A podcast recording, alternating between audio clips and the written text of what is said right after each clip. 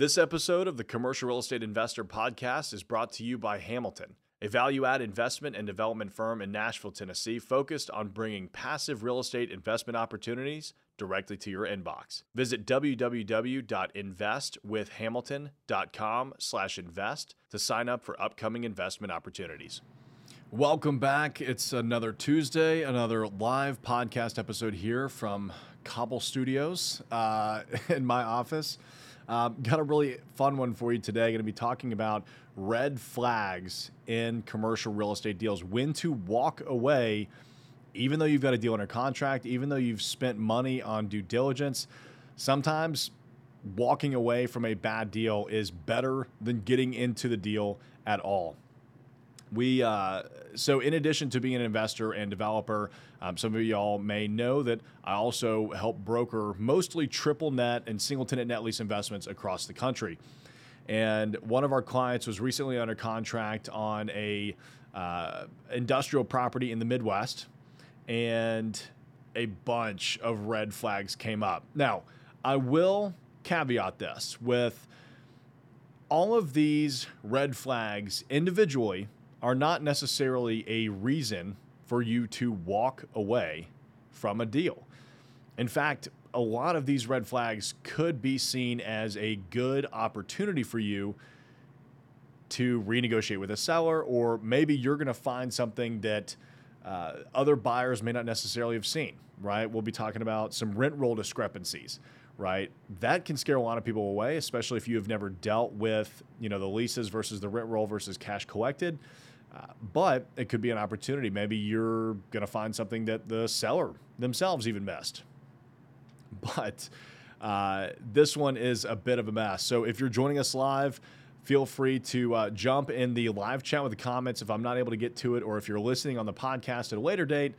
Come join us live. Typically, we're doing these on Tuesday afternoons. Um, I'm scheduling them on YouTube um, so that everybody can uh, can see that, but I don't always have time to uh, schedule these out in advance. I'm trying to get better about that. I know, guys, I'm working on it. But anyway, let's jump into red flag number one on this deal.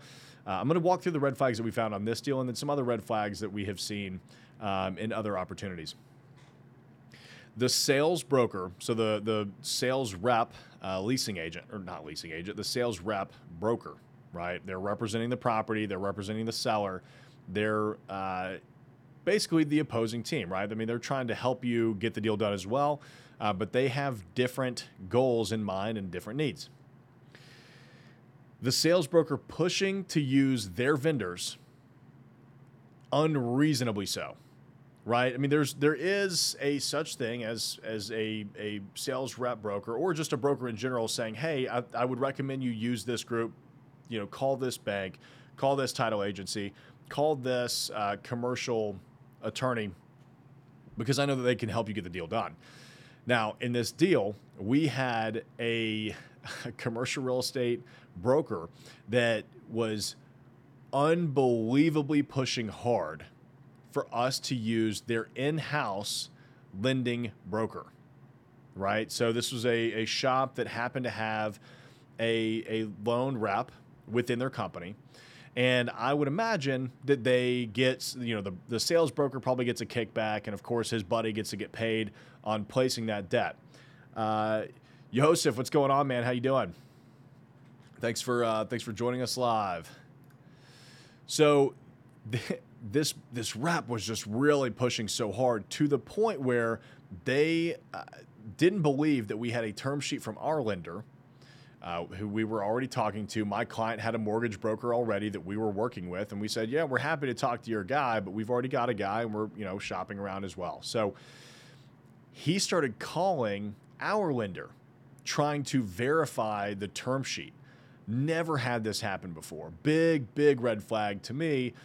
And it wasn't like a, a single call or a single email, or he didn't send an email and copy my client and I on it he was blowing this guy's phone up like every hour.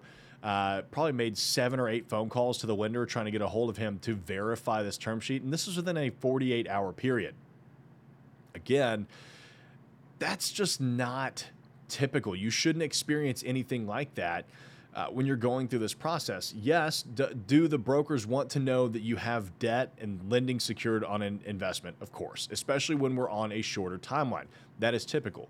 What is not typical is calling around the buyer's agent and trying to confirm that after we've provided confirmation that we have a lending term sheet. So if a if a sales rep uh, starts to push, you know, use our lender, use our title company, uh, and, and they're doing so, use our inspection team, and they're doing so just in a, in, in a very pushy way.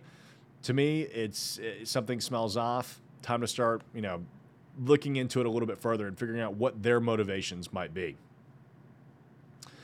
Uh, we also we also scheduled physical inspections on this property a week in advance, and the broker texted me uh, two days before asking us to push it back a day. We said no, we can't do that. We notified you a week ago that we were going to be on site for physical inspections. And we've already coordinated with our HVAC technician. We've coordinated with our inspection team. Uh, my my client was going to be on site looking at the property as well, and it's just not easy to go and reschedule everybody two days in advance.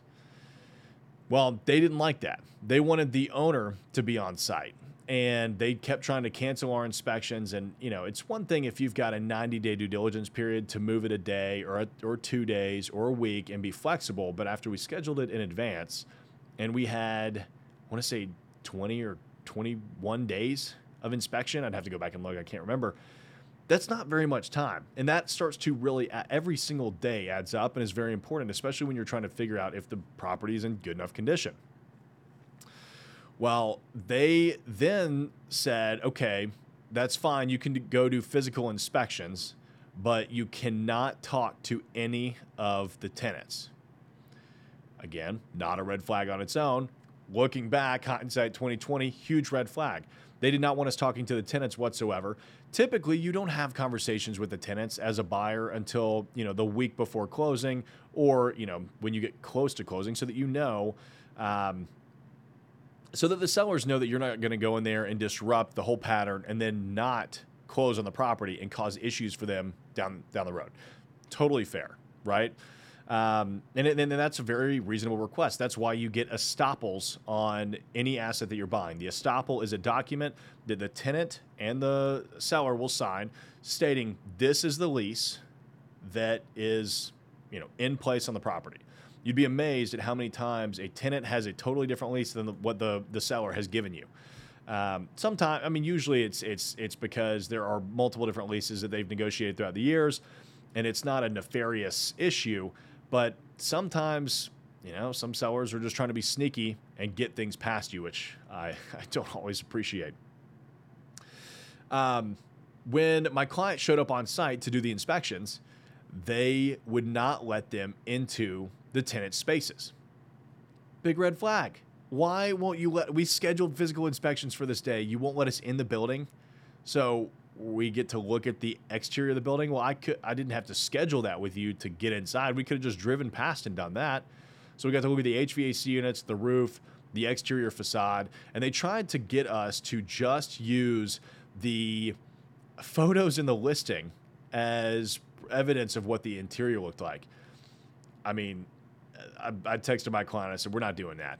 We're not taking their word for what the condition of this space is.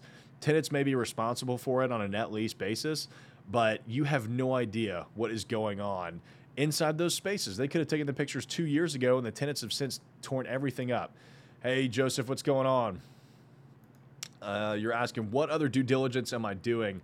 Um, I've got a couple of videos uh, on commercial real estate due diligence. I've actually got one that will link you to a commercial real estate due diligence checklist, uh, but I'll try and get back to that towards the end um, and walk through um, a little more of, of the types of due diligence or the actions that we're taking uh, whenever we go under contract on a property. So, anyway, they're looking at, they're not letting us get inside these spaces uh, after trying to, you know, one, making sure that we do not talk to the tenants. And then they won't reschedule that for two to three days. And that's that's not going to fly with us. So already uh, we're feeling a little weird. They've they've been overly pushy with their lending, and they totally botched uh, the physical inspections, which usually that can be that goes very smoothly, very quickly. You don't talk to the tenants. You know, sometimes we'll even say, "Oh, we're with the new insurance company and we're just coming through and inspecting the property." That way, the tenants don't know because again, to be fair, from the seller's perspective, you don't want your tenants finding out the building is for sale or may be sold because sometimes tenants freak out about that and think, oh, well, I'm going to get kicked out because the building's being sold. Well, no, you've got a lease. You're, you're totally fine. We're not trying to get rid of you. In fact, we're buying your income. So, you know, just roll with it, stick with us. Um, this was another one. So, again, we're on a very, very short due diligence period. And after botching the physical inspections, and which ended up, you know, adding another four or five days onto our time. We went back and we said, hey, look, we need another two days added on to the due diligence period to make sure that we are able to get all of our ducks in a row to figure everything out since you guys ended up pushing our inspections back. Flat out refused the, que- the request and would not work with us to extend the due diligence period. We're talking two days. It's not like my client and I came back and asked for a 30 day extension. It's just no, we just need to make sure that we understand what we are buying before any money goes hard because of what's going on. We haven't even seen the inside. And the seller was not willing to budge at all. At all. The seller must not be easy to work with because the deal had fallen out of contract the week before we put it under contract, which makes me think maybe the previous buyer found out a couple of the same things that we're starting to see in this process.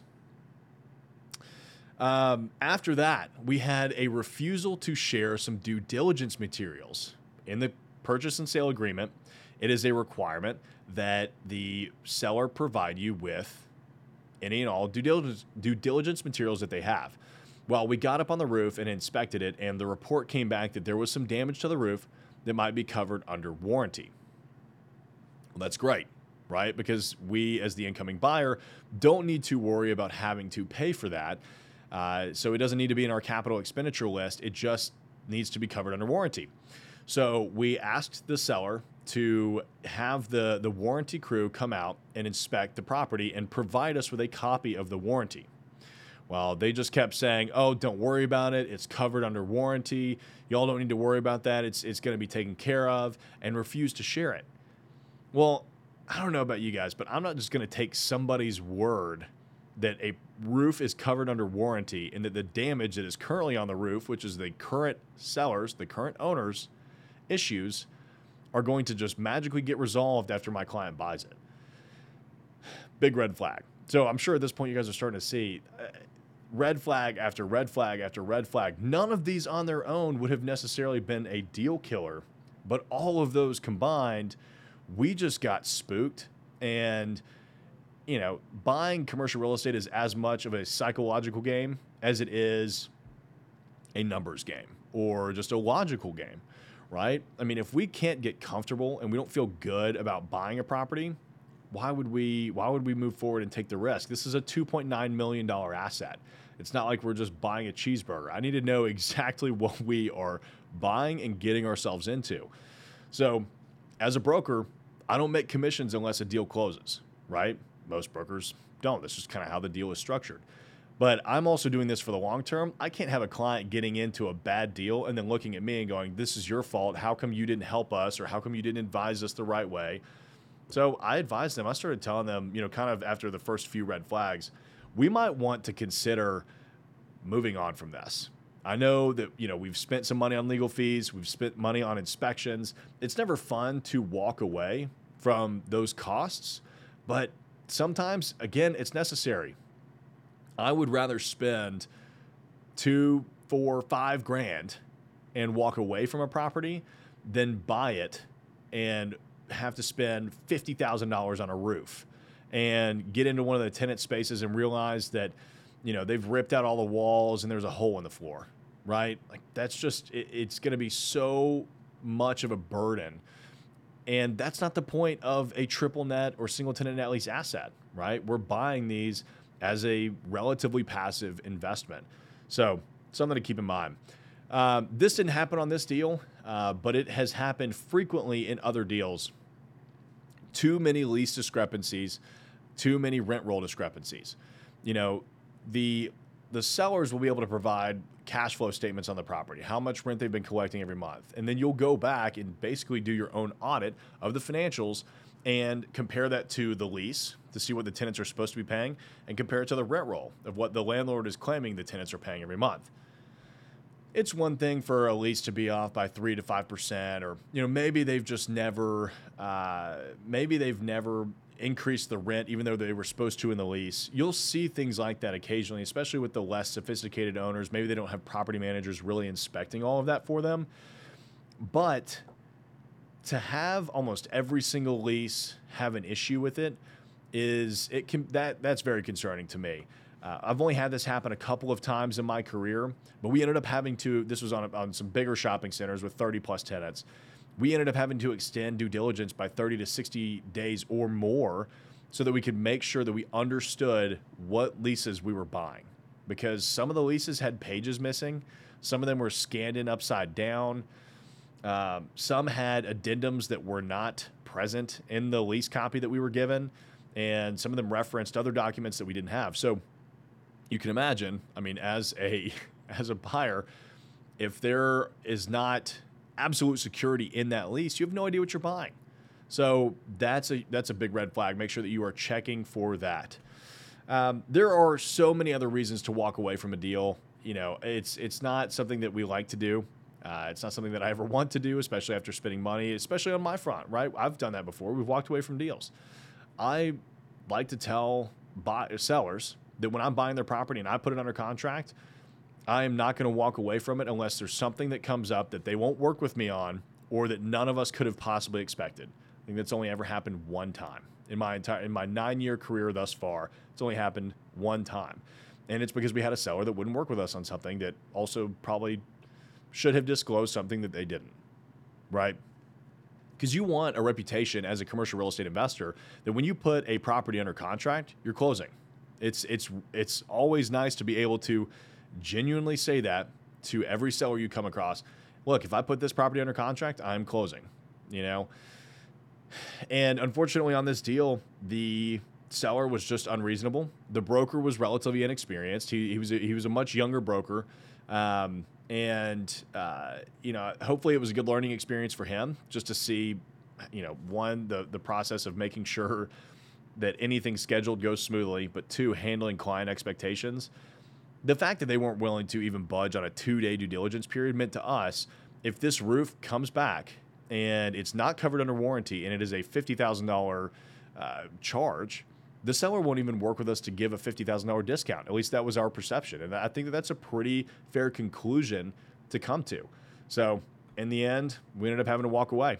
And that's uh, not the worst thing in the world because, you know, now we're looking at other assets and we'll, we'll find something here pretty soon. But there, those are some reasons for when you should walk away from a commercial real estate investment, even though you've spent money, count it as a sunk cost and uh, move on to the next one. There's always another deal that is not the the one that you have under contract is not the best deal in the world. There's always going to be other deals out there. That's the great thing about real estate is that there is a ton of it out there.